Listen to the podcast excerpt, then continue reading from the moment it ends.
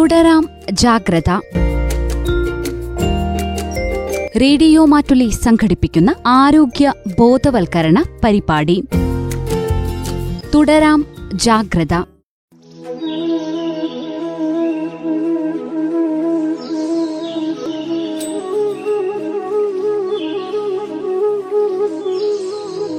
നമസ്കാരം എല്ലാ പ്രിയ ശ്രോതാക്കൾക്കും തുടരാം ജാഗ്രത പരിപാടിയിലേക്ക് സ്വാഗതം. നവംബർ ഒന്നിന് സ്കൂൾ തുറക്കുകയാണ്. കുട്ടികളെ സ്കൂളിലേക്ക് വിടണോ എന്നുള്ള ആശങ്കയിലാണ് മിക്ക രക്ഷിതാക്കളും. കുഞ്ഞുങ്ങളെ സ്കൂളിലേക്ക് വിടേണ്ടതിന്റെ ആവശ്യകതയെക്കുറിച്ച് ഇന്നത്തെ തുടരാം ജാഗ്രത പരിപാടിയിൽ ശ്രോതാക്കൾക്ക് കേൾക്കാം. വിവരങ്ങൾ പങ്കുവയ്ക്കുന്നത് ശിശുരോഗ വിദഗ്ധയായ ഡോക്ടർ സൗമ്യ സരിൻ.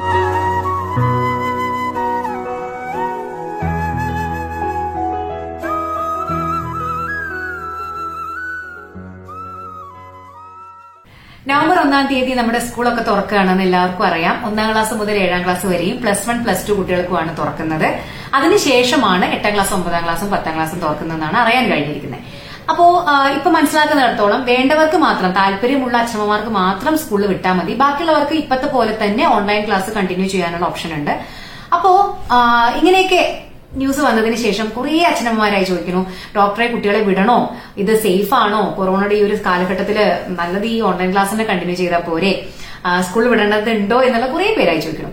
അപ്പോ നമ്മൾ കുട്ടികളെ സ്കൂളിൽ വിടുന്നതാണ് നല്ലത് അല്ലെങ്കിൽ അതിലൊരു കുഴപ്പമില്ല എന്ന് ഞാൻ പറയാനുള്ള കുറച്ച് കാര്യങ്ങൾ കാരണങ്ങൾ ഇന്ന് ഞാൻ നിങ്ങൾക്ക് പറഞ്ഞുതരാം. ഒന്നാമത്തെ കാര്യം നമ്മൾ പലപ്പോഴും ചിന്തിക്കാത്ത അല്ലെങ്കിൽ നമ്മൾ പലപ്പോഴും മറന്നു പോകുന്ന ഒരു കാര്യമാണ് നമ്മുടെ കുഞ്ഞുമക്കളുടെ മാനസികാവസ്ഥ. നിങ്ങളൊന്ന് ആലോചിച്ച് നോക്കി നോക്കൂ രണ്ട് വർഷത്തിലധികമായിട്ട് അവർക്ക് സ്കൂളില്ല.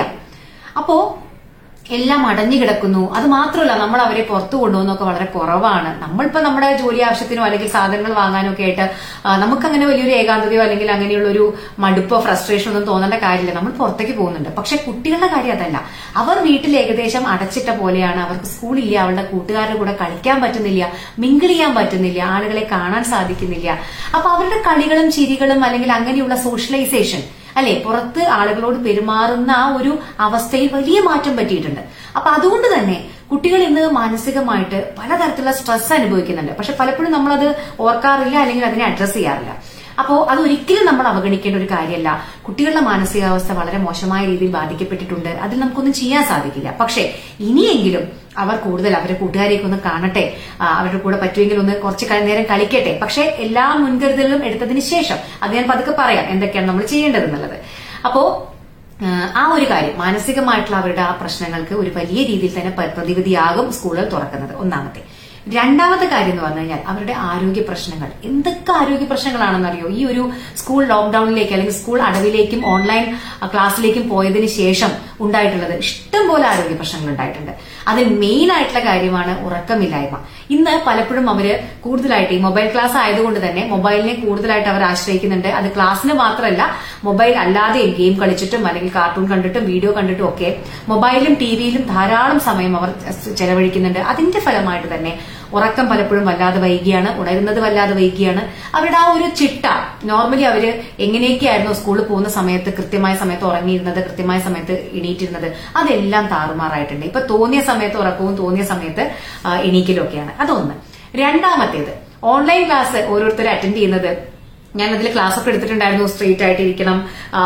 കഴുത്തിന് ബാക്ക് സപ്പോർട്ടുള്ള ചെയർ വേണം. അങ്ങനെയൊക്കെ. പക്ഷെ പലപ്പോഴും കുട്ടികൾ അങ്ങനെയൊന്നും അല്ല പല കുട്ടികളും ബെഡിലൊക്കെ കിടന്നിട്ടൊക്കെയാണ് ഓൺലൈൻ ക്ലാസ് അറ്റൻഡ് ചെയ്യുന്നത്. അപ്പൊ അതുകൊണ്ട് തന്നെ പല ആൾ കുട്ടികൾക്കും കഴുത്തിന് വേദന ബാക്ക് പെയിന് അതുപോലെ തന്നെ കണ്ണുകൾക്ക് വേദന കാഴ്ചക്ക് മങ്ങൽ കാഴ്ചക്ക് കുറവ് അങ്ങനെ കുറേ പ്രശ്നങ്ങൾ.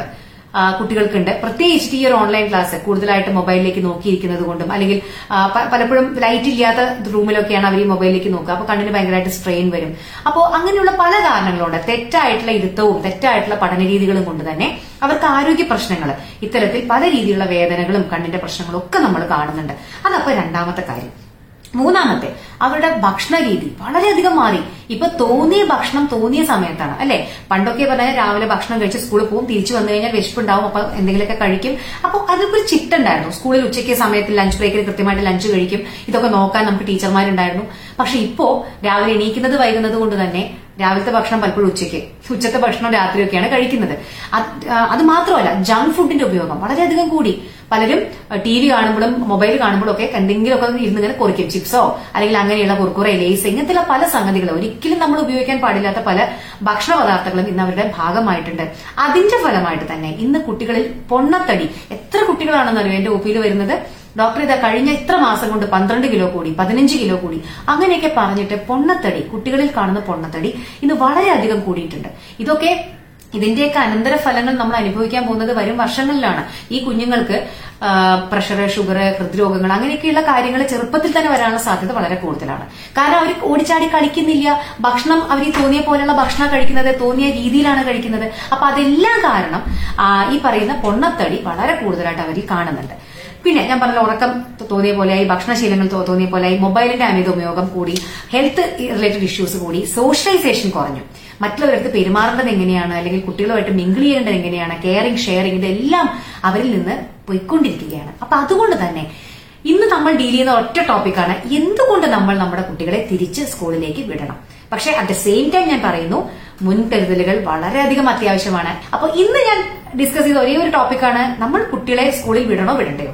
വിടണം എന്നുള്ളതാണ് എന്റെ വ്യക്തിപരമായിട്ടുള്ള അഭിപ്രായം. അതിന്റെ കാര്യ കാരണങ്ങളാണ് ഞാൻ പറഞ്ഞു തന്നത്. കാരണം ഈ ലോക്ക്ഡൌൺ അല്ലെങ്കിൽ ഈ സ്കൂൾ അടച്ച ഒരവസ്ഥ അവരെ പല രീതിയിൽ ബാധിച്ചിട്ടുണ്ട്. മാനസികമായിട്ടും ശാരീരികമായിട്ടും പല രീതിയിൽ അവരെ ബാധിച്ചിട്ടുണ്ട്. അത് വളരെ മോശമായിട്ടുള്ള ഒരു അവസ്ഥയിലേക്ക് അവരെ കൊണ്ടുപോയിട്ടുണ്ട്. ഇനിയും നമ്മൾ അത് തുടർന്നു കഴിഞ്ഞാൽ അത് അവരോട് ചെയ്യുന്ന ഒരു ക്രൂരതയായിരിക്കും. അപ്പൊ അതുകൊണ്ട് തന്നെ എല്ലാ മുൻകരുതലും എടുത്തുകൊണ്ട് നമ്മുടെ കുട്ടികളെ നമുക്ക് ധൈര്യപൂർവം സ്കൂളിലേക്ക് വിടാം. ഇത്രയും പറഞ്ഞുകൊണ്ട് നിർത്തുകയാണ്. നന്ദി. നമസ്കാരം.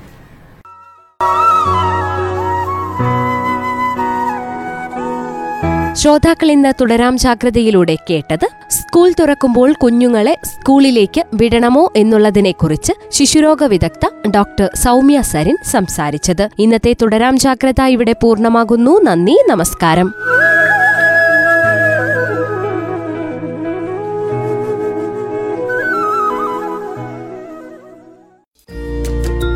തുടരാം ജാഗ്രത. റേഡിയോ മാറ്റുലി സംഘടിപ്പിക്കുന്ന ആരോഗ്യ ബോധവൽക്കരണ പരിപാടി.